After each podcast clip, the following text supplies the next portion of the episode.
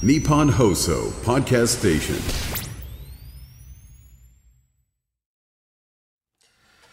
Uh... 悔しいな。急が出されたらはーって言い始めて。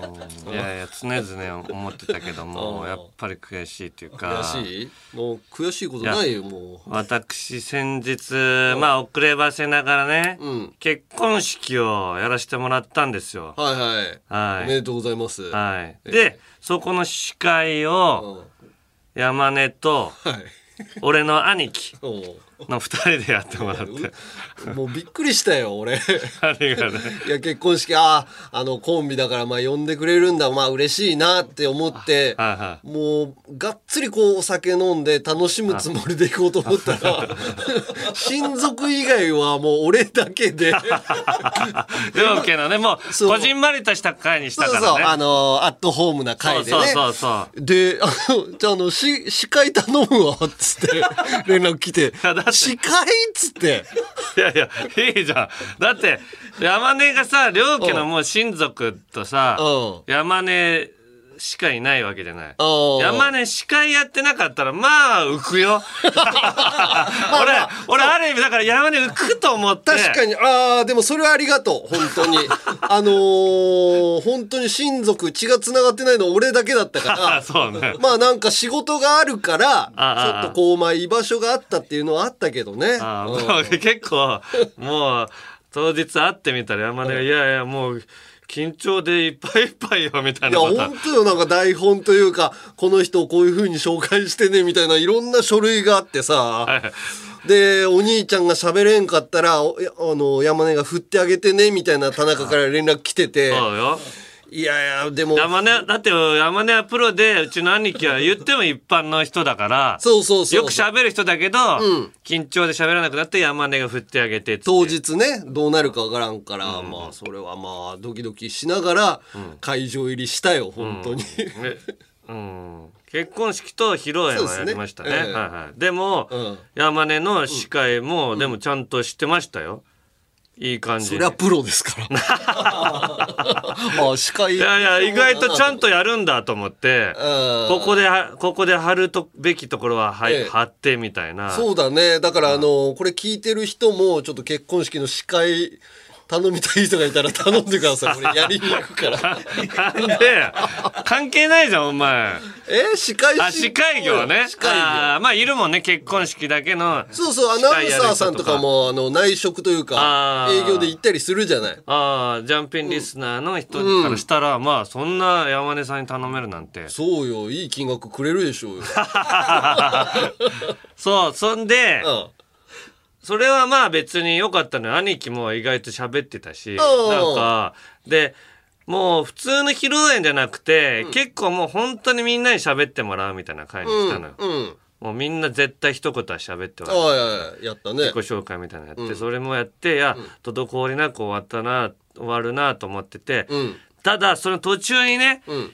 サプライズ入れてたのよ、うん。それは山根は司会業なんだけど、うん。真ん中にメインディッシュの肉が出てくると、うん。で肉を最後の仕上げうん。焼いて、うんこうフランベするあフランベするのが入ってあ。て炎がブワーって上がるやつね。そうそうそう、あれを本来まあ新郎とかがやるんだけうん。ど、どうしますかって言われてプランナーの人にうん。いやこれもうサプライズにして 当日山根にやらしたいですって俺言って言うんだよ、そう。俺もういっぱいいっぱいなのに、その、その前段階で。テンパって最初ちょっと緊張してテンパってた山根にちゃんと進めていかないといけないとかいろいろ。まあまあね意外とちゃんとした場ではあるからああいうところでなんか変なことをね言っちゃいけない言葉とかもある。しなんか縁起悪そうなこととかさ、言っちゃいけないじゃない。でさらに山根をびっくりさせてとどめさせてやろうと思って。やで山根がこれから肉をうん。焼くショーですっつって言って、うん。言ったら、うん。シェフの人が歩いてきて、うんうん。山根に急に 山根の肩ポンと叩いて、うん。着替えてくださいって言って。そうコック服とエプロンそとコック帽とかぶらささあれてやっぱえよかったねそのポンって肩叩かれた時、山根が「えっ?」っつって山根らしからぬ大きいリアクションしてさ。えなんだろうと思うじゃん。誰に行くのかなみたいな。いやいやそうよ。それを山根が本当に何の予想もしてなかったぐらいに「おいえっ?」っていう素のびっくりを出したのあいいじゃんと思って。ほんで焼きを焼きますっつって言って、ちょっとこう肉の焼く台みたいなのが鉄板があってさ、うん。そこにまあシェフの人が横についててくれてんだけど、もうなんかブランデーみたいな。うん。を山根がこう火もこうチャッカマンでうん。火つけてるとこに、ん。コックさんがブランデーブワーみたいな。かけてくれてね。かけて、うん火柱がブワーって上がったらさ山根が今までにないぐらいう。わうわ熱い うわーっつって下がってさそりゃそうよ。山根プロの技を プロの技ってか俺がこのラジオでちょっと多めにやれとか言ってた成果が出てるわと思って。でも確かうに受けたでしょ？それしかも。そのやっぱわーってやったら。まああそこの会場にいる人らよりかはさリアクション取る仕事やってるからさああまあ少しはあの意識して大きめにやったりとかああそれ以外でもいろいろそのゲームコーナーみたいなのもね準備してるところにやっぱりこうみんなが人が集まんなかったりするんだけど私行っていいのかなみたいな感じだから率先して俺やりに行ったりとかさ 司会やりながら。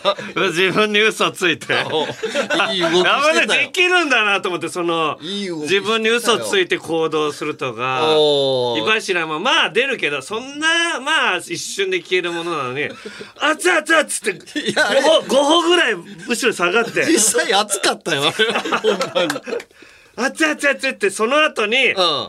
これも山根の進歩だなと思ったのがうん「熱いから」って言ってその後横にいたコックさんの肩にパンチバーンっつって。バーッとね。何やってんすかっていう。このパンチを山根が入れたんですよ。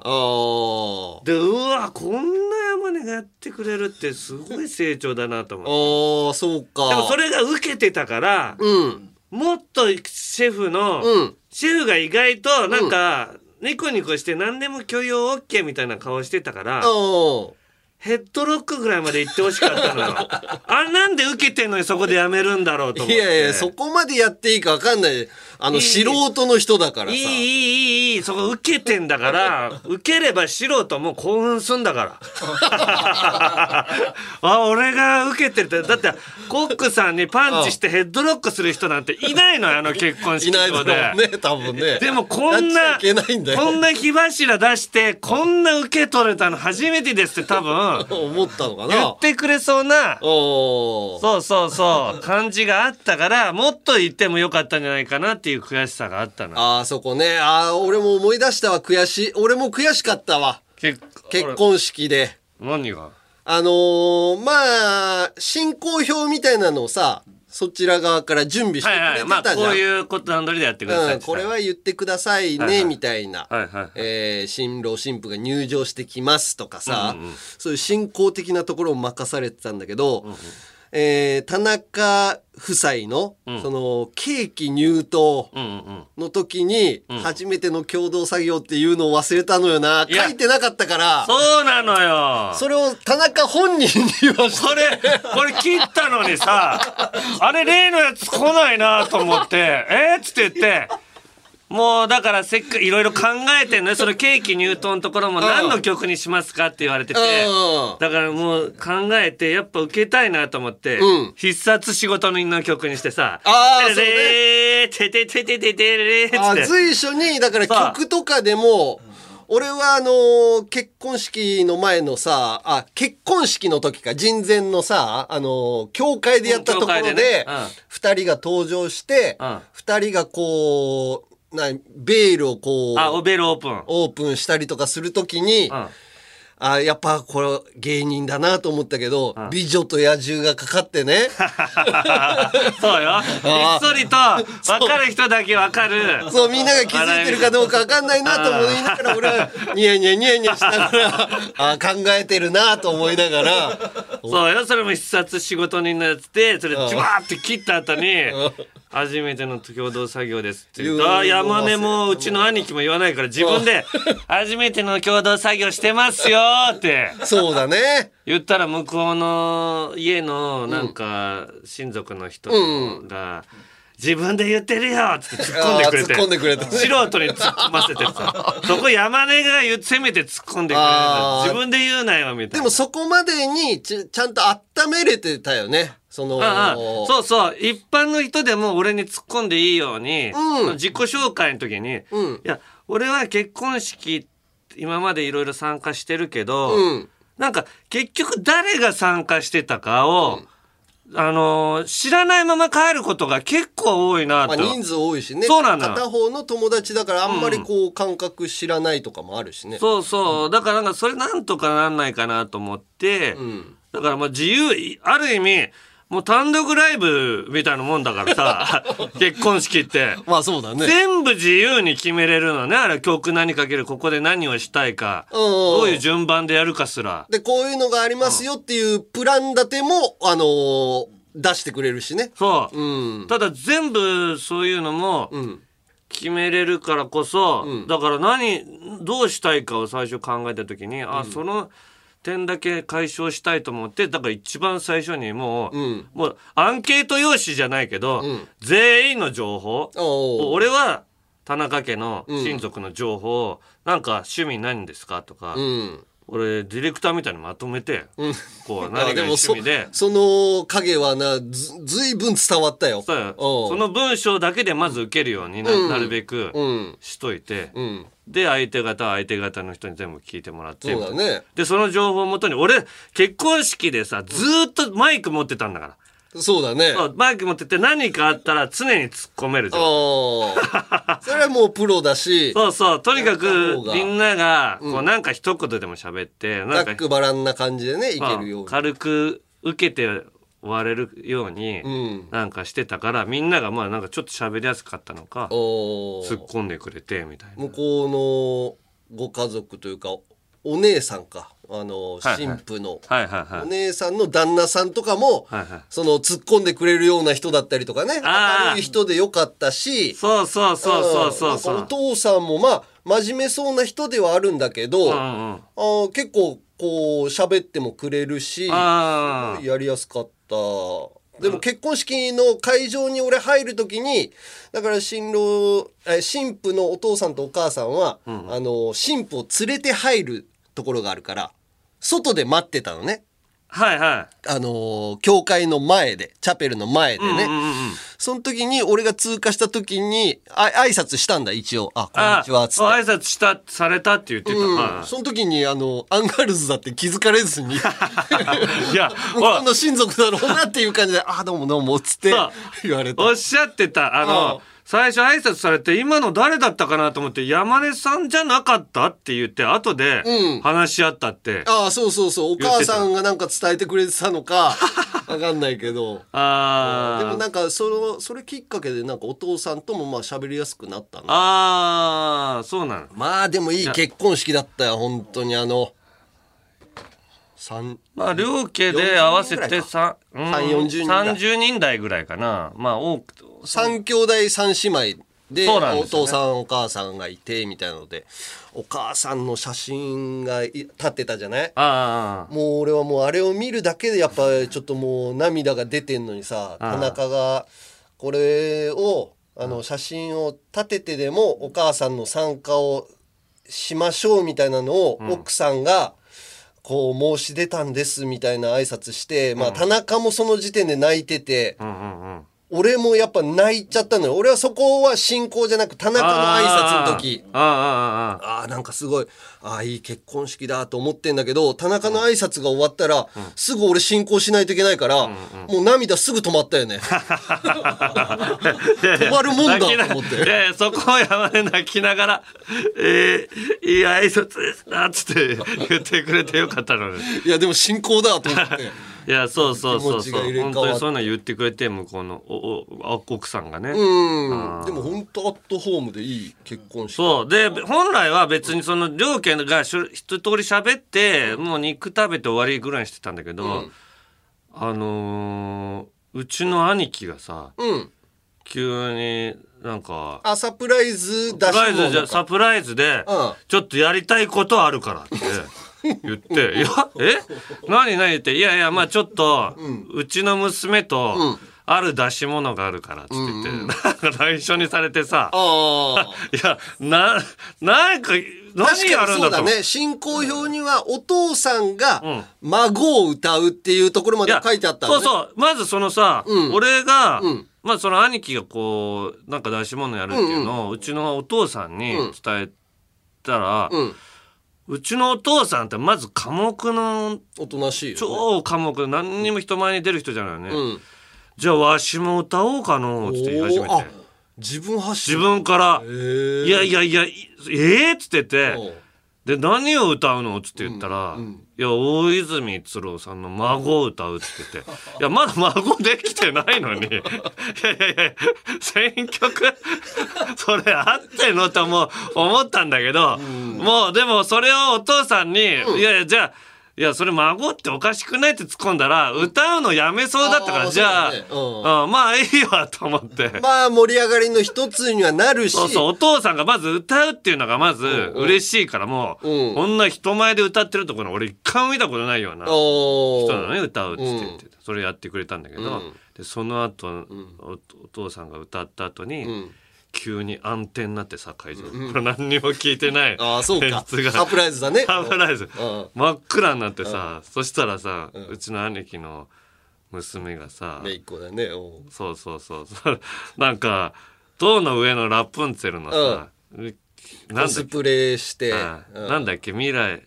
輝く未来。うん。輝く未来っていう曲がかかってきてて階段からさ娘さんが降りてき「て。テレレレレレレ」ってなんか歌いながら降りて。上手だったの。歌うまいのよ。めちゃめちゃ上手だ娘さんは堂々とよ。中学校の二年か2年生ぐらいなんだけどの娘さんがまずあんな人前でう。ん堂々と階段降りながら スポットライトでどんな教育したらこんな堂々とそうだよね。できる。だって思春期じゃない。うんそんな時期にああいうこと一番やりたがらないのに。まあねそうだよね。積極的な子だとは聞いてたけうん。どそこまで堂々と出てくるとは思わなかったわ。で最初女性パートなのよね、うん。それでパート一通り歌ったら、うん。その後、うん。うちもう衣装もちゃんと着てんのよドレス着て。うん。髪もねなんかラプンツェルっぽくやって。そう。そしたら今度は兄貴が、うん。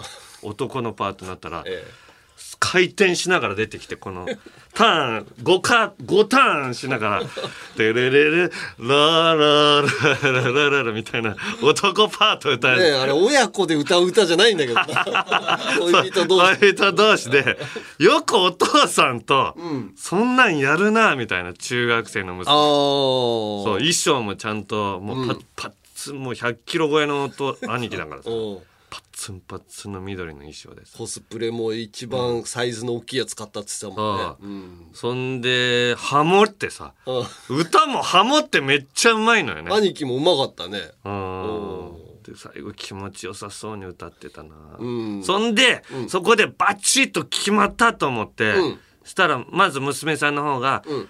タクシさんなんおめでとうございます」って、そしたらその後兄貴がうちの奥さんの名前を呼んで。あのーおめでとうございますって言って終わるところが兄貴が、えーっと、えーっと、あ、あ、奥さんの名前忘れちゃったって、あれひどいよな。あれ最低だったな。閉まらんな、もうジャンガジャンガ。その状態ジャンガジャンガ状態。あれはひどかったな。なんでそ台本のところに読みに行って。あそうだそうじゃん。歌に集中しすぎてそこを忘れちゃうっていうね。あーでもまあ本当に楽しくてうん。いい回にはなったなと。いい結婚式でしたよいう感じでしたね。はい。はい。ということで、タイトルコール参りましょう「オールナイトニッポン」ポッドキャストアンガールズのジャンピン。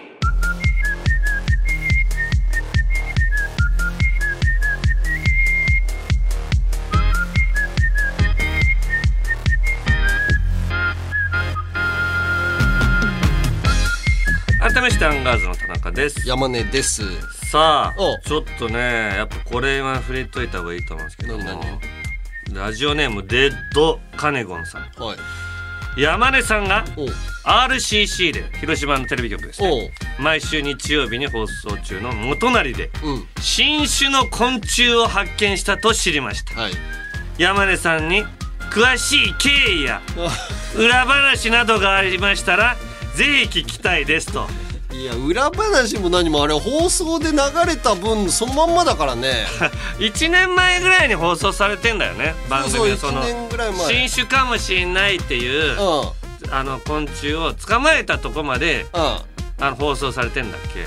そうだね。単純にもう要は広島の元成っていうのは毎回毎回企画が違うから、はいはいはい。あのいろんなことやるんだけどその回はその秘話っていうところでうん、うんうんおじゃあ新種というか虫の研究しとる先生がおるっていうことで、ちょっと一緒に探してみようかと思って あの企画をねスタッフさんが考えて あの人救いしたらその中におったっていうだけで。すごい天才天才昆虫研究家じゃない。だって俺もその映像見たらさもっと深いところをつまめようっていうのはもうほぼこの松の葉が浮いう杉か。うん。杉の葉がもう大量に浮いた。上の方昆虫があんまいないところをさガンガン入れてんのよ。あんま触りたくないじゃん虫に。いやいやそしたらそこからさうん。チラッとなんか本当にもうなんだろう鉛筆の芯みたいな。うん、なんか小さい1センチにもならないぐらいの虫がいて、えだからもう先生がすごいよあれあれにあれなんかちょっと違和感を感じる知識量ね。あの大きさであこれは新しいかもってう。ん思ったのがすごいですね。だからもう本当になんかこの方、えーオートマティックさんから来てますけども、おい山根さん、うん。新種の昆虫発見おめでとうございます。ありがとうございます。ヤマネムシなどとなるかと思いきや 番組名から付けられ元成姫小羽長羽隠しうんになったようですね、うん。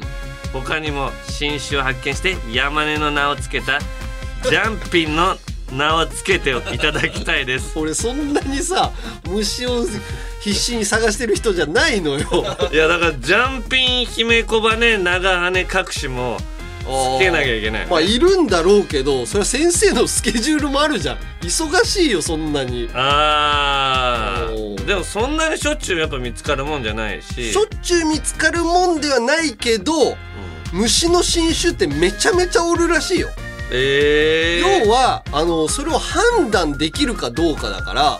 あー。その研究が進んでるかとか。じゃあこれは羽隠しっていう種族を研究を今進めてるんだその人が。そうあの先生がね。あーだから新種が、うん。あもうあの人が発見するかどうかぐらいのそうそうそうそう。いや今状況なんだね。でもだからロマンはあるよね新種を見つけて名前をつけるっていうのはあるけど山根っていうのは絶対につけたくなかったよね虫の名前に。なんで？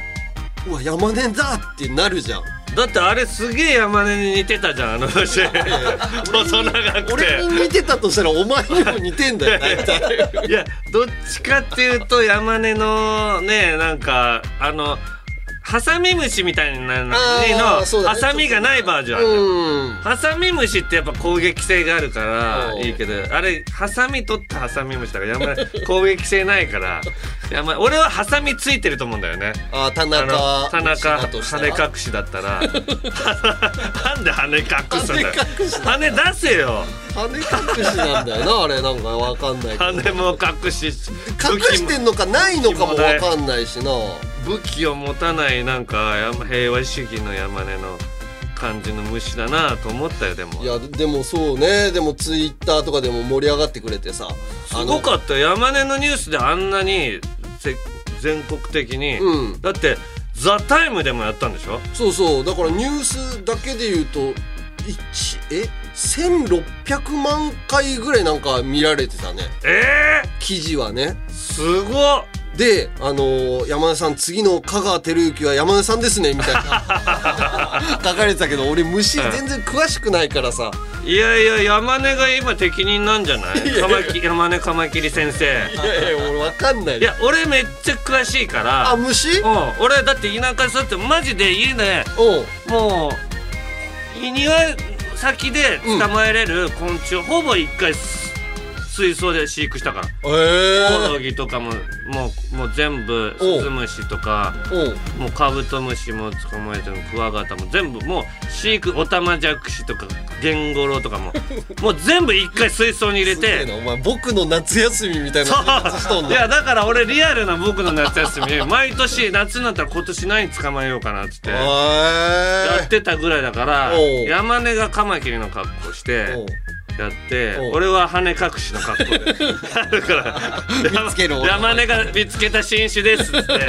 お隣羽隠しですって横についてやる。まあ二人で出れるんならいいわお前が捕まえてくれたらいいから。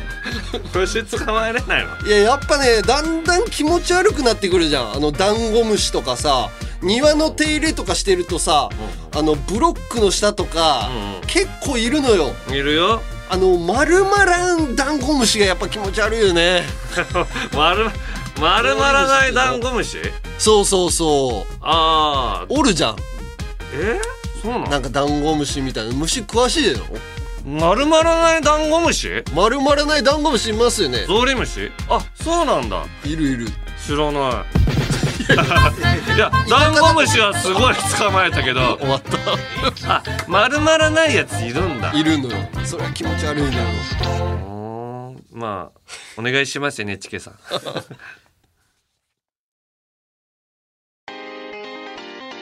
オールナイトニッポンクロスのアーカイブがラジオのサブスクアプリ「オールナイトニッポンジャムで配信スタート月額500円でいつでもどこでも聞けますさらにアプリ限定のアフタートークも楽しめますまずは「オールナイトニッポンジャムのアプリをダウンロードはじめまして、芸歴1年目のお笑いトリオ、エビシャです。この度期間限定でオールナイトニッポンポッドキャストをやらせてもらうことになりました何があってもリスナーさんを信じてついていきます普通逆だけど、本当についていきます。耳に面白放り込みそれだけやめてくれ。エビシャのオールナイトニッポンポッドキャストは、毎週日曜18時配信です。なあ藤田。番宣やってみていいか？じゃあ20秒に収めろよ。忍びねえな。構わんよ。我々トータルテンボスの抜き差しならないとは毎週月曜日に配信中。普通の40代のおじさんの会話だと思って聞くと面白い。でも芸人のラジオだと思って聞くとさほど。やめちまえそんな番組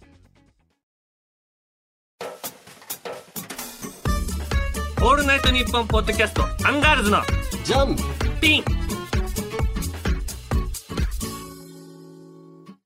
なんかさっきのゾウリムシじゃなくてワラジルムシだった。わらじ虫っていうのあー。わらじみたいよ。ワラジうん。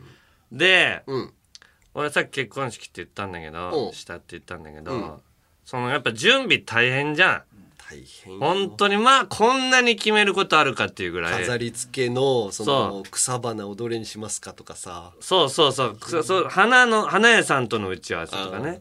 ほんで美容、まあ、衣装屋さんとの打ち合わせ。ああそうだね。着替えたりもするしね。そうそうそう。そういう打ち合わせやったりさ。奥さんのドレスとか。そうそう。あ写真奥さんに見せたけどじ俺の奥さんね、ん。わすごい綺麗なドレスだわとかって、すげえ褒めてたわ。えー、いや本当にね、だって帰りにさ、ちょっとしたお菓子渡すとかさあそんなのもあるって知らないじゃん。知らないよね。このちちょっとしたお菓子渡すシステム何と思って？まあ、確かに結婚式に出た時には、なんかお菓子もらって帰ったなとは思うけど、自分がやるってなった時にそれいるってなるよね、いやそうなのよ、このシステム入れた人ちょっとおかしいよねって 誰がやろうって言い始めたんだでもいろんなところの利権も絡んでんじゃない？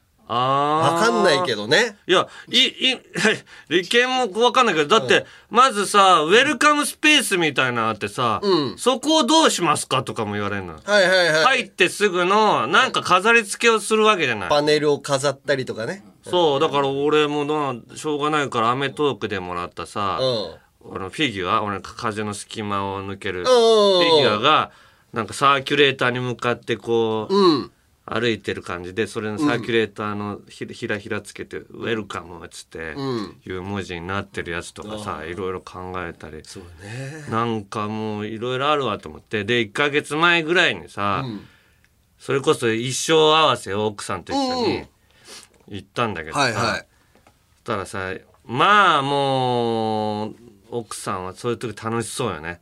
まあそうだね。もう一緒に一度だしなんかこうそういうの着る機会ないじゃん。俺はもうパッパッパッパって来てハッとして終わりたいんだけど。終わりたいよね。すぐ終わりそうたいよね。だね。で男はハッと終わってるんだけうどん。あの奥さんがさその着替えルームに入ってさその衣装屋さんのさ一つさと3人で入るぐらい入るのよそのうん。着替えルーム。にそしたらなもううそそだってすごい。こんなに笑う楽しそんな楽しいことあるっていう。楽しいよ。だって俺らはさ仕事でいろんな衣装着たりとかするけど普通の生活してるとやっぱないもんそんなことが。こんなにウフフフ聞くの初めてだなっていうぐらいウフフフウフって言ってさそんで衣装をじゃあ決めるってなった時最終的にこのドレスと一回着替えしてこのドレスにするってなった時に、もうに2個目のこれはが服がちょっとだけきつかったらしいのよ。うん。サイズがね。うん、でもまあ別に入ればいいんじゃないって言ったけどなんか一生屋さんがなんか、まあお嫁さんっていうのはね最後に最後にね、必ずでもね、ん。決めてくるもんなんですよみたいな話してんの。よあー。そうかそうか。女性のね最後の1ヶ月はね、うん。すごいのみたいなおう話しててさおういやいやそんなの別にきつくてもパッとやって終わるわけだからいいじゃんと思ったんだけどおうやっなんか結婚式1ヶ月ぐらいになったらさ、ううん。ちの奥さんがさ、うん。急に、うん今日からアルコールやめるから」っつって言おー。うもうお酒飲まない、いうん。やでもお酒飲みながらも、うん。そんなやそんな急に結構好きなのようちの奥さんお酒。あが飲むのをね。うん、そんなぱったりやめたら、ん。あ逆になんかストレス溜まっちゃうんじゃないって言って。あ食べる方に回っちゃったりとかね。そうそう。いや大丈夫みたいな言って、もうそんで、俺がジョギングたまに行くんだけど、んそれもちょっとついていきたいとか言って。おおすごいね。うん。気合入ってる。気合がすごすぎてで晩ご飯とかもほんと食べないの、ああ減らしてね。半分。おそんだけで一日動けないだろうっていう。ああ量しか食べない。そうそうそうもうしかもよ、メインの肉みたいなのも食べずにもうサラダみたいな。へえうわそんなんでよくで、まあ、順調になんか体重計も乗ってなんか痩せてたいでわ本番までこういい感じにいってるわってなったんだけど、その本番の1週間前になった時に、美容師さん、うん。本番の美容師さんじゃなくて、あのー本番にやってほしい髪型のテストを、ん。あのーいつも行ってる美容師さんとこでやってもらったらしいのよ。テストでやってそうそう本番の人じゃないんだけど、そしたら、なんか俺のところにメール来てさ、今髪の毛のテストしてたら、ん。ちょっと、なんかうまくいかなくてサザエさんみたいになっちゃったっつって言ってああちょっと巻いた感じとかがね。で俺もまあなんか「サザエさんみたいなんてならならないでしょ」っつって言ってつって返してうん。たらうん。まあでもあんまりこう本当にうん。こう見た感想を見たら言おうと思って見たら本当にサザエさんなんて 今の時代にさまあサザエさんなんないじゃん。で上んとこがクリーンと、ま、丸まっててサイドになんかこう出した写真と向こうにこういう風になりたいと。で自分の知らないと全然違ってそれな髪の毛の量が多すぎてるのか分かんないけどすすごい髪の毛の量多いのよ。俺の逆だから。すごい 髪の毛が多い人でそれでなんかサザエさんみたいなしかもそのテストした日の赤い赤いニット着てたのよ。だから本当にあのドラマ「サザエさん」やった時の藤原紀香さんみたいになってる。でこれ俺ももうさすがにいやそんなことないよってか返そうと思ったら写真送ってきたの、うん。いやこれさすがに本当にサザエさんだわってなって。あそしたらもうそのサザエさんの写真の顔になった時、なってる奥さんの顔がもうし沈みまくってんの。落ち込んでた。落ち込んでサザエさんが落ち込んでるみたいな。元気のないサザエさんになっちゃったそうサザエでございますって絶対言わない。サザエでございますみたいな。サザエさんになっててさ。おううわーって思ってだからこれだともう本番もうちょっとどんだけ痩せようがこの頭で出てきたらさね。すがに笑われちゃうと思って、うん。いやど俺がいつも言ってるミンクス、うんミンクスっていうところの美容室ねうん。はい美容院があるんだけど、そこのもうお世話になってる菅野さんっていううん。人がいてさ、菅野さんに「じゃあ俺1週間前だけど、うんできるから頼んであげるよ」って言って。で頼んであげたら,、たらもう俺もうメールで正直にもうサザエさんみたいになってて正直に伝えて、うんそれを言ったら「いや、もうそういう状況でしたらぜひやらせてください」って言って、もう式の前々前々日。おうおうもうもうラストのチャンスよ。もうそれでうまくいかなかった。っていうとこで行ったら、ん。まあね、ん。ミンクスすごいわ。もうぜサザエさんとかじゃないもう完全に今のおしゃれな髪型にえー、なって。うまくまとめてくれたそう髪の毛ももう大量に削り落とされたんだあもうすいて。すいてぐわーってこんなに切ったんですかって言われたらしいのそのアシスタントの人に。掃除だけ来るアシスタントいるじゃん。うんその人に「すっごい切りましたね」って言うから。それでいい感じになってもうそっからご機嫌よ奥さん。ああよかったじゃん。ああそんでいざ本番の衣装、うん。うん。衣装を着る日になったら、うん。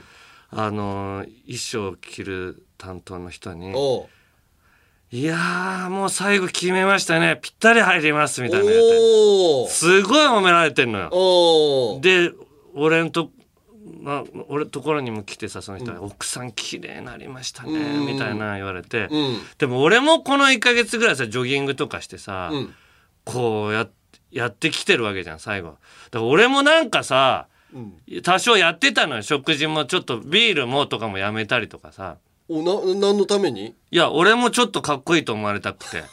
おおお変わ何も変わってなかったけど、もう変わってないけど俺的にはジョギングのペース上げたりさ。そういう風にしてたのにさ。俺はうん。こう着替えた時にもさまあ別に何も言われないしさ。おう。で唯一言われたのがさ美容師さんがさ、うん。俺の髪の毛をさ、うん。最後に整えてる時に「あれ田中さん、思ったより毛がありますね」って言われて。これ褒めどんだけ毛がないと思われてんだと思ったらあーでも確かにあったような気するわ毛が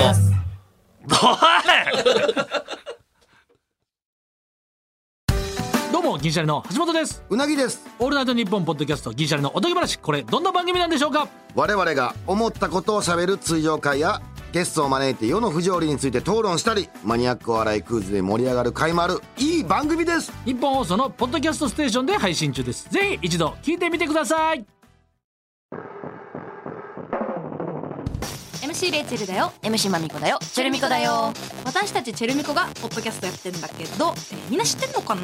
いやまだまだ知らない人もたくさんいると思うよ。オッケーです。知らなかったやつ。まだ聞いたことないやつ。そうお前らに朗報。お前らにはまだ未体験の最高が待っています。それがこのポッドキャスト。それはマジ。今日この出会いに感謝しな。出会いはいつだって偶然。その偶然があんたに最高の未体験を。せーのフューチャーエナジー。チェルミコのオールナイトニッポンポッドキャストは毎週土曜日の19時に配信日本放送ポッドキャストステーションをチェック。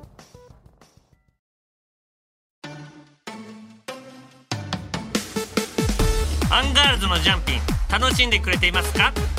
みっちみちに満ちていますか？ただ今の長さじゃ短い。そんな人もいるかもしれません。いや相当喋ってますけどねそんな人に朗報。Amazon Music だと限定で追加パート延長戦が聞けちゃいます。はいそこでしか聞けないコーナーもやっております。そうそしてさらにさらに朗報。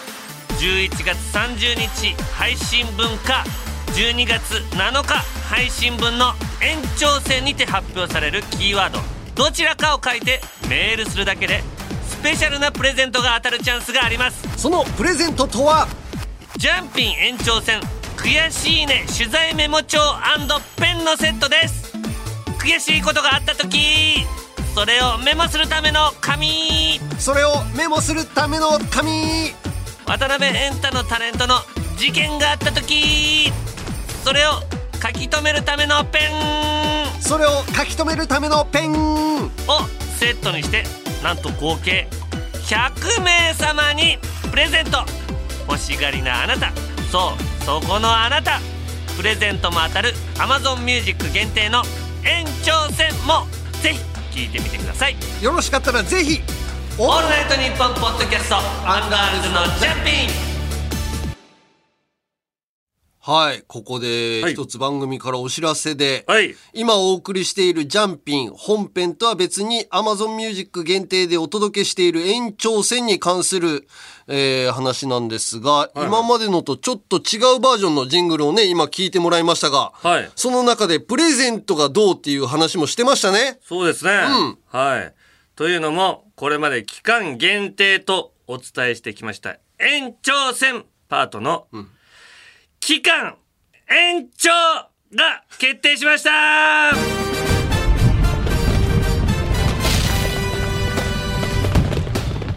はい、今年の6月から期間限定ということで、Amazon Music 限定での配信が始まった延長戦パート。えーちょうど丸半年が経ったわけなんですけども、この延長戦パートも大好評ということで、この度、期間の延長が決定しました。これも一重に、延長戦を聞いてくれたリスナーのみんなのおかげです。すごいね。はい、Amazon Music さんもありがとうございます。期間延長していただいてまして。はいはいはい。その延長を記念してみんなに感謝の気持ちを込めて、プレゼント企画をやります。はい、実際ね、今目の前にプレゼントの現物があるんですが、今回プレゼントするのは、ジングルにもあったように、延長戦の2つのコーナー、悔しいねと渡辺エンタ報告書対策にも、バッチリ使えるペンとメモですね。はい。すっごいしっかりしたやつ。これは、まあ、ジャンピンのあのね、うん表紙になってまして。えはい。で、中は、悔しいね、など。うん。あと、渡辺エンタのタレント情報があった方は、この QR コードっていう、この QR コードが、読み込んだらメールが送れるようなね。そうなんですなってて。はい。すごいわ、アマゾンさんお金あるな これめっちゃ金かかるよ。で、ペンもだって、ロゴ入れ、これレーザー、レーザーで焼き焼きを入れてるから、この、掘ってるやつね。絶対俺、絶対なくならない、剥がれない。うん。ジャンピン。重量感もあるし、えー、4色ボールペンにシャーペンがついてみたいな。すごいよ結構するで、これ。100人。100人です。合計セットで100名、ぬるっと言っちゃいました。ちゃんと言えよ、お前。こちらをなんとセットで合計100名様にプレゼントしちゃいます。おー。すげえ。だからまあ、オードリーのラジオじゃないから、100名だったらかなり確率上がるだろ上がるかう。なオードリーのやつだったら100名でも当たんないよ。ああ、多いから、あれ。でも、あの、何 ?X に登録してくれてる人以外も聞いてくれてると思うよ。だから俺ね、Amazon Music さんの方で、あの、ジャンピンも登録してるからさ、ポッドキャスト検索とかするとさ、やっぱりまだ順位結構高いところにいいさせてもらってんのよ。ええ4位ぐらいだったかな。えー、あれには、もう勝ってる安住さんのニュースの。ああ、だからそこら辺と、だから全部競ってるような感じ。ニュース系のやつとか、あと競ってるけど、でも、そのバラエティとかコメディ部門ではやっぱ、うん、一番上ぐらいにいるよ安。住さんのね、ニュースのやつが目の上の単行部なんだよ。俺らが1位の栄冠を取れない。でもまあ、でも俺らのやってることでアマゾンさんの聞いてもらってっていうのはありがたいよ。アマゾンさんが俺盛り上がると、やっぱ助かんのよ。あのー今回のね、あの、ブラックフライデーでも買い物したりとか、あのーしてるから、やっぱアマゾンさんが儲かる、そうすると還元してくれる、そうすると両方助かるじゃない。俺このスマホカバーもアマゾンで買ったのよ。ブラックフライデーで。女子が、女子がつける。まあ今、そういうね、女子が男子だとか言いませんけども、完全に女子が使うスマホカバーですよ、ね。金色のリングがついた。で俺はこれの機能が好きで買ったから。可愛い色よね。可愛いやつになっちゃったのよ、もう。思った、もっと俺男っぽい色に見えたのよ、そのネットで買った。すごい女子のあ。淡いベージュ。淡いベージュに金色のリングで指通しがついておる。母さんの下着と呼ぼう。お母さんの下着色のやつを僕はスマホカバーとして使ってます。アマゾンさんでね。えーこれもブラックフライデーで買いました。助かるねセール中だったんでね。その、アマゾンミュージックさんが、プレゼントまで準備してくれて、ますますこう盛り上がるよね。はい。うん。はい。ということで、このプレゼントが欲しいという人は、えー11月30日配信分か、12月7日配信分の延長戦の中で発表されるキーワードどちらかを書いてメールにてご応募ください。応募方法とキーワードは延長戦内にてお伝えするので、ぜひ今お聞きの本編と合わせて Amazon Music 限定の延長戦も聞いてみてください。サンデシリットルは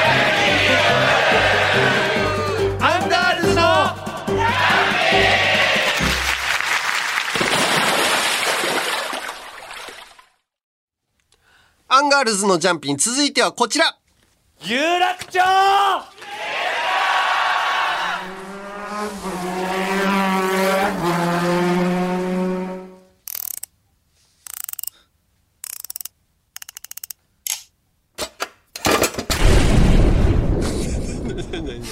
何これなんか、鍵、扉開けたらなんか、扉金、金庫破りか。金庫破りし、もう、ダイヤル式の鍵をこう開けようとしてる音だったんだよ。な、なんだろうと思って。カリカリカリカリの音。もう、うわーとか言うのなくなったら、もう、ブガーってもう、一瞬で吹き飛ばされたっていうことそういうだ悪さをしてたのね。あファン賛成的な感じだわ。あ。さあ、いつの時代も迷惑なヤンキーことおもんなボーイ。東京リベンジャーズの人気のせいで、ヤンキーの復活が危惧されてるけど、んなことあっちゃなんねえよな、よしあっきうっす。そんな東京リベンジャーズなんだけど、ん。年末、忘年会シーズンにぴったりのコラボ情報が届きやがったよ。別にお伝えしなくていいと思うのよこれ別に、えー、様々なクラフト酒が買えるオンライン酒屋、はい。クランドとコラボ。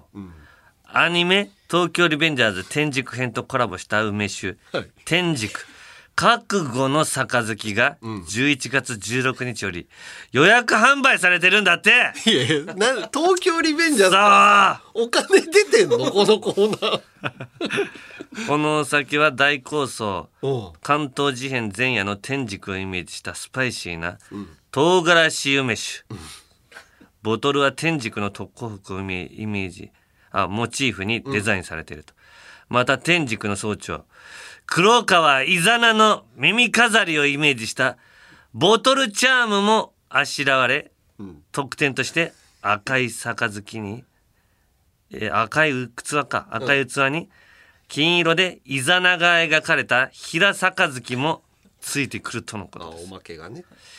4490円か、くそー何をクソなの？か俺たちもさ酒屋さんスプ誰か コラボ？コラボしてくれないかな。格安さんがコラボして格安。格安。格安さんはだっ有楽町てリベンジャーズの。CM でバナナマンさんとかもね使ってるから、お笑いに近いんじゃないのかな？ねえ。うん出してほしいけどね。だからあの有楽町リベンジャーズイメージした、うん羽隠しっていうね。酒。酒。表紙に羽隠しの絵がバキって書いてあって。シルシルエットよ。シルエットの羽羽隠し。それをモチームしたチャームもついて。るチャーム。虫のチャーム気持ち悪いよ。ぜひ格安さんお待ちしております。はい。ということで、田中マン次回、タナマンの集会で、どうしたらあいつらを撲滅できるか、昔やられたやつあの時どうすればよかったのかを考えていくから。はい。えー、じゃあまずは、こちら。うん。えー、あ、あ、ま、モキオ、ローシ、ローシ誰？モキオローシモキオローシおう田中義明うっす。うっす。初めてメールさせていただきます。モキオローシと言います。地元が修羅の国ということもあり、おうおもんなボーイたちとの絡みがしょっちゅうあったの。福岡ですかね。九州修羅。ね、うんジャンピンを聞いている仲間や悩んでいる人の参考になればと思いメールします。私は小さい時から目つきが鋭く、ただそれだけでおもんなボーイに絡まれてきました。小学5年の時には校庭で遊んでいると6年生のおもんなボーイから突然「お前何睨んでんだよ!」と絡まれたり中学 1, 年の時も3年生から呼び出されたりしましたがいずれも毅然とした態度で「睨んでないです行きません!」とはっきり言ってきました、それでも引かない場合は「先生に話すよ!」と言うと「え？根性ないなあなど負け惜しみを言いながらどこかに去っていきます。この時学んだのは毅然とした態度とやはりおもんなボーイといえども小中学では先生や家族に連絡が行くのはまずいと思うようです、うん。しかし高校になってくると校内だけではなく学校帰りにもおもんなボーイに絡まれるようになりました、うん。私は毅然とした態度で「警察呼びますよ」と言ってやりましたが「警察来る前に済むわ」と言われ、殴られ、無理やり財布を奪われてしまいました、この時学んだのはある程度の年齢になると犯罪など恐れない言っても無駄なクズになるんだなということでした。今回の件を先輩に相談したところ先輩の答えは筋肉が足りない。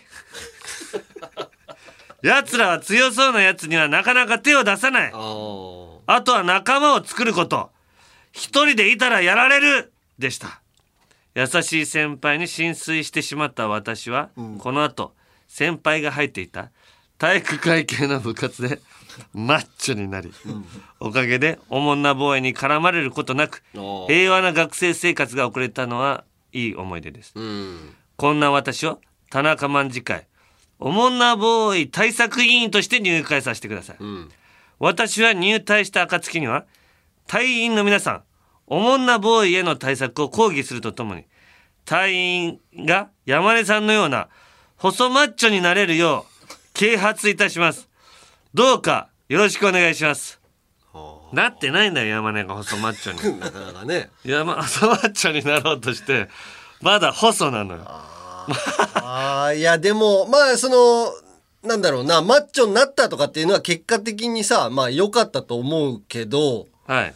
でもそういう対策を練んなくてもさあの平和に暮らせる世の中じゃないとおかしいよな。筋肉がない人がうん。楽しく生活できる世の中に俺したいの、うーん。なんであいつらがいるから自分が力つけなきゃいけないの？もうそんなさ筋肉がないともう生活できないってさもうその、そのなんだろうマンモスの時代じゃないんだから。いつの時代なんだってそう、ね。あの時代だったらさ筋肉はもう必要だけどもう今いらない時代を作ってきたんじゃない？そうだよ。人間の進化としては筋肉っていうのは減らしていく方向に進んでんだから。そうなんだから。筋肉がない方が要はカロリーを消費せずに生きていくっていうことに関して言うと進化なんだよねそうなんですよ、うん。でもヤンキーどもみたいなのがいるからさ誰かが筋肉つけとかなきゃいけないし警察官の人とかはさうん。筋肉つけとかなきゃいけないじゃん。まあ何かあった時にね守んないといけないそうなのよ。本来筋肉つける人がゼロにならなきゃいけないのに、うん。目標老子目標老子の方向性はちょっとち違うかもしれないな。みんなで筋肉 つけようって。まあまあ健康的に適度な運動をするっていうことはいいことなんだけどね。うん。まあまあ皆さんもちょっとうん。こういう対策を練ったらまあもしちょうど筋肉つけたいっていう人はいいですよね。タイミングがね合えば。はい。続きましてかっこゆうじさん。はい。えー、田中総長。タナキね。吉明うっす、えーこれは僕が高校生の時の話です、高校の体育祭の中でドッジボール大会があり対戦したクラスにたまたま学校内で有名なおもんなボーイがいたのですが僕はそのおもんなボーイにボールを当ててアウトにしてしまったんです いいじゃん別いいに。んだけどね。えードッジボール大会が終わり、廊下を歩いていると、僕がボールを当てたおもんなボーイが目の前から歩いてきたので、嫌な予感するなぁと思って歩いていくと、すれ違うタイミングで、そのおもんなボーイが、おいお前、俺にボール当てて喜んでたよな。と、いきなり切れ出し、胸ぐらをつかまれました。僕は、当たり前だろ。ボール当てて喜んで何が悪い、当てられて悔しいからって逆ギレするんじゃねえ、と言えるはずもなく、ん。あ、あ、あ、あ、と声にならない声を発することしかできず、そのまま殴られました。スポーツで正々堂々勝負しているのに、負けたからと逆ギレされるなんてことはあってはなりません。おもんなボーイたちにスポーツマンシップというものを叩き込むために、僕をタナマンスポーツマンシップ協会に入会させていただけないでしょうか。うんちょっとマニアックなのよ。そんなもうそこまでまだきめ細かい社会が作れてない。だいぶきめ細かいのよ、それ。いやでももうタナマンスポーツマンシップ協会に入会させていただけないでしょうかっスポーツ協会を作りたいのよ。まずスポーツマンシップ協会はまだ先なのよ、その。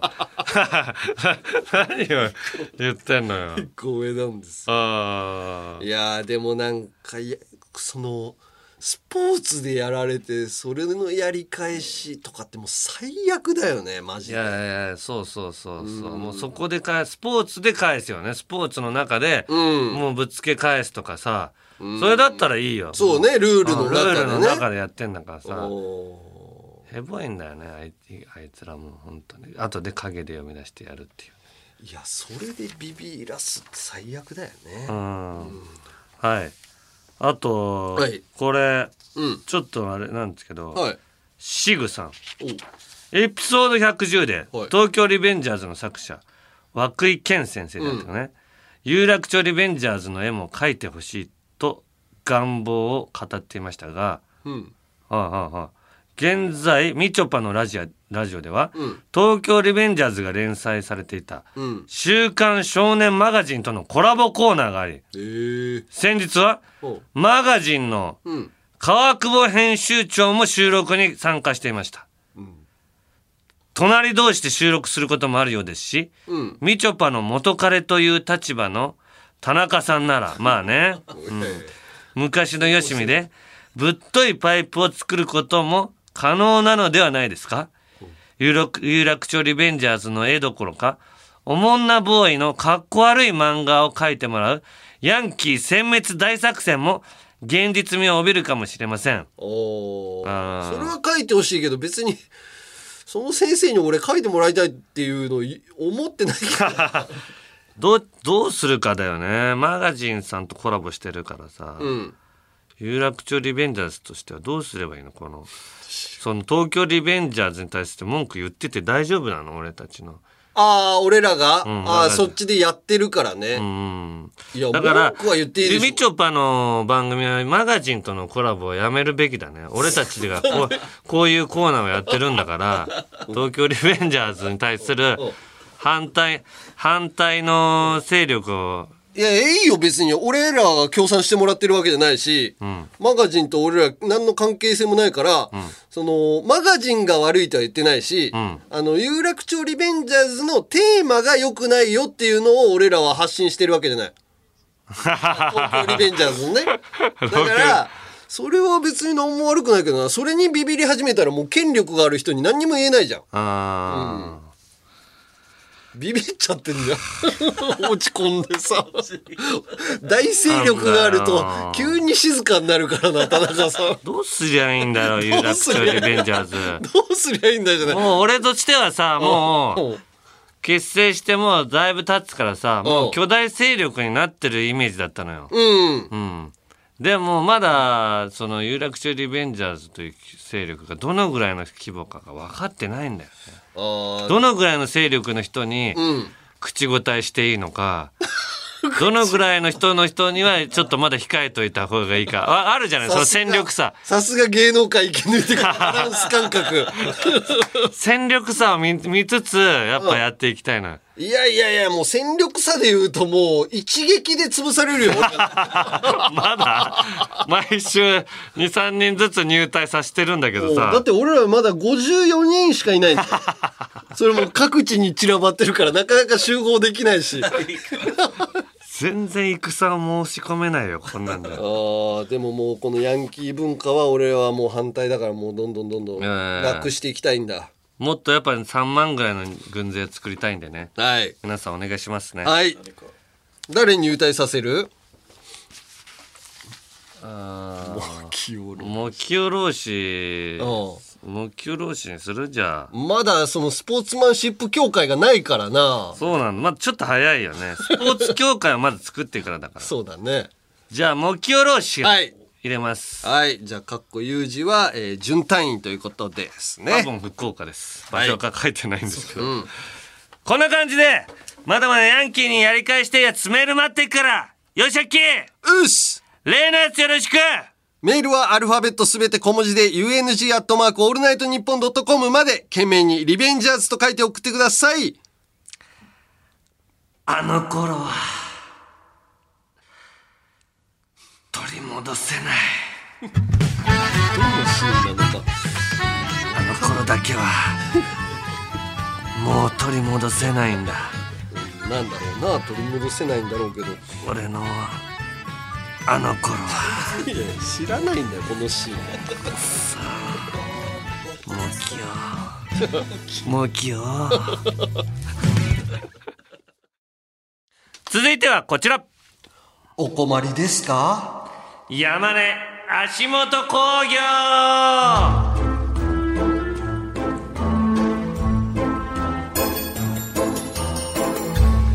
山根がやりたいという少しでも楽して稼ぎたい。人の足元を見たビジネス。そんな足元を見て商売になりそうな話を考えてもらい。イントネーション。足元工業山根社長にプレゼンをしてもらうコーナーです。味の悪い感じで嫌だ。はい。ということで新規ビジネスねいろいろ上げてくれておりますのでどんどん行きたいと思います、えーラジオネームゆうさやさん、えー山根社長僕が考えた新しい足元仕事はレンタルバイク後ろ乗り女子です。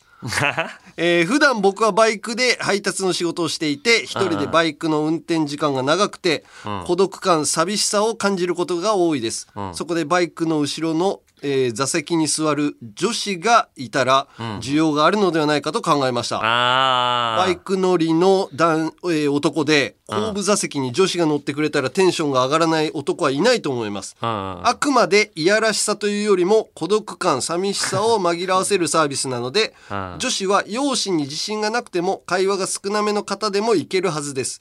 女子はランダムで選ばれる形ですので運次第にして1時間2000円、えー1日1万万円でレンタルできれば、えー足元仕事の出来上がりです。山根社長何卒何卒出資お願いしますと。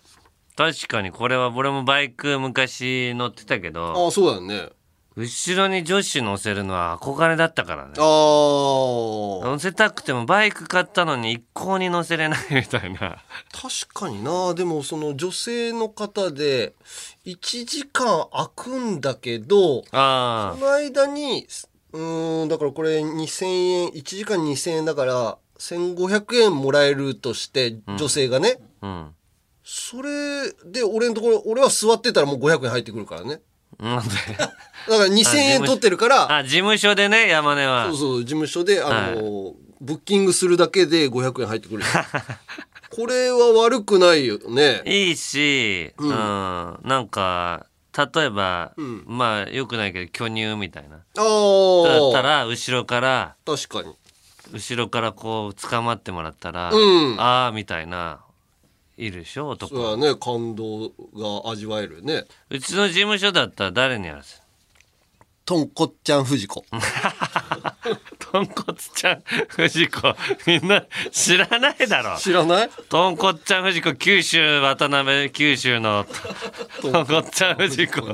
ぜひぜひ皆さん調べて、あのバイクにの後ろに乗る仕事をやらせようと思って、はい。じゃあ続きまして、はい。平成手こき合戦ちんぽこさん、うん。山根社長。はい。今回僕が提案したい人の足元を見る仕事は、うん。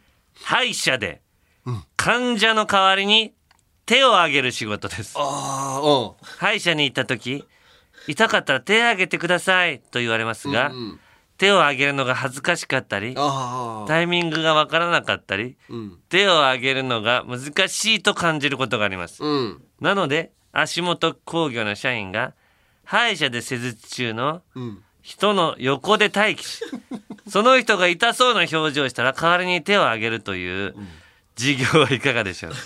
一回一回手を挙げるごとに500円もらいましょう。そんなにかかんの？歯医者に行ってお金かかってんのに。いやーでもちょっとわかるよ。こんなこんな痛みぐらいで手挙げてどの痛みが上げていいラインかわかんないからね。うんわかんないね。難しいよなそれ。手上げたところであもうちょっと我慢してって言われるしなあれ うまくその感情を読み取れないから難しいかこの仕事は。ちょっとね他の人が入りにくい場所でもあるけどな病院とかになるとねはい続きまして、えーラジオネームはちみつふとしさん、えー山根足元工業の事業展開ですが、はい。使い捨て回路を温めてから売るのはどうですか、えー寒い時にすぐ温まりたいのになかなか温まらないあのタイムラグをなくすのは喜ばれると思います。さらに胸元から出すことで買い手に織田信長気分を味わわせることもできます。と あこれ良さそうーだ瞬間発量からあなんかね、うんロケ行ってたら、うん。AP さんとかがやってくれてんの。ああ、オはい。ープンしたやつをね。オープンしてもう、うん。巨大巨大なんかなんかロングコートのポケットに20個ぐらい入れててああ、大量にあったか回路をあるね。配ってんだよね。確かに、それは、高尾山の入り口とかでやれば買ってそうだよな。これからの時期のね高尾山ね。準備してなかったらやっぱあ回路あるんだと思ったら買っちゃいそうだもんね。あったかい回路がねあると。あー。おー。これはいけそうですね。あったかい回路とあったかくない回路もうん。値段を変えてやるのよ。あったかい回路の方が20円ぐらい高いとかあうんだって時間的には5時間から14時間は持つらしいからあ。登って降りてぐらいは絶対大丈夫だしうん。ううん。んで降りてきた時に、んまだあったかそうなやつは買い取って ギリギリの人にちょっと安めに売るかな すごいき作戦がせこいな。回収までやるんだ。じゃあ続きまして、えー、へ平成手こき合戦チンポコさん。うん山根社長、今回僕が提案したい人の足元を見る仕事は、どこで寝落ちしたのか教えてあげる仕事です。映画やドラマを見ながら寝落ちしてしまい、どこまで見たのかわからないことが多々あると思います。うんそんな時、後ろで見ていた足元工業の社員が、ここまで見ていましたよと教えてあげるビジネスはいかがでしょうか？怖いのと効率的じゃないよな。あもう一回映画見に行かないといけないもんねその人。起こしてあげたらいいんじゃないかなと思うんだけど。起こしたら、なんかイラッとされる時まあそうか気持ちよく寝落ちってあるもんね。ドラマ見ながら寝落ちするの気持ちいいじゃない。うん。うん。でもドラマ見てる時に家まで来てくれて 寝落ちを見られてんの嫌なんだよな厳しいな社長。いやーまだまだねいろいろありますけども、えーこんな感じで、えー募集して今日はお時間になります。はい。こんな感じで山根足元工業への新規ビジネス案をお待ちしております。えー明らかに犯罪なのはなしでお願いします。メールの件名に足元と書いて、UNG アットマークオールナイトニッポンドットコムまでお願いします。ビジネスチャンスはいつだって足元にあります。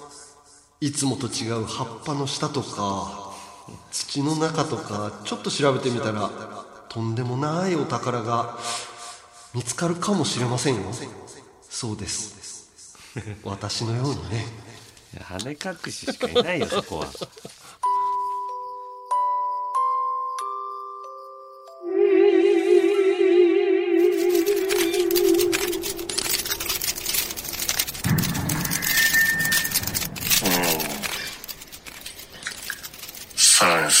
しい動きになると思う。オールナイトニッポンポッドキャスト、アンガールズのジャンピン。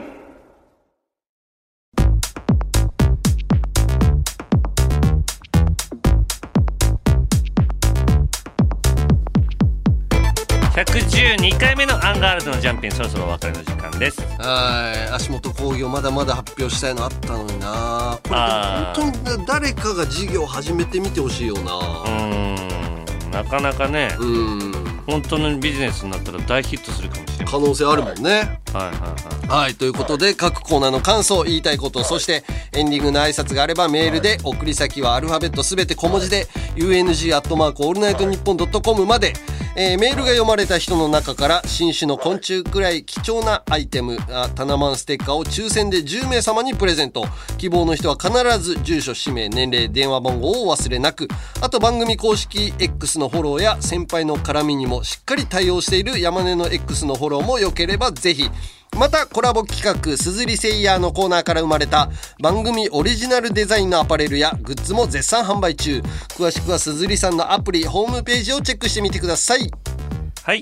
またこの後の Amazon Music 限定。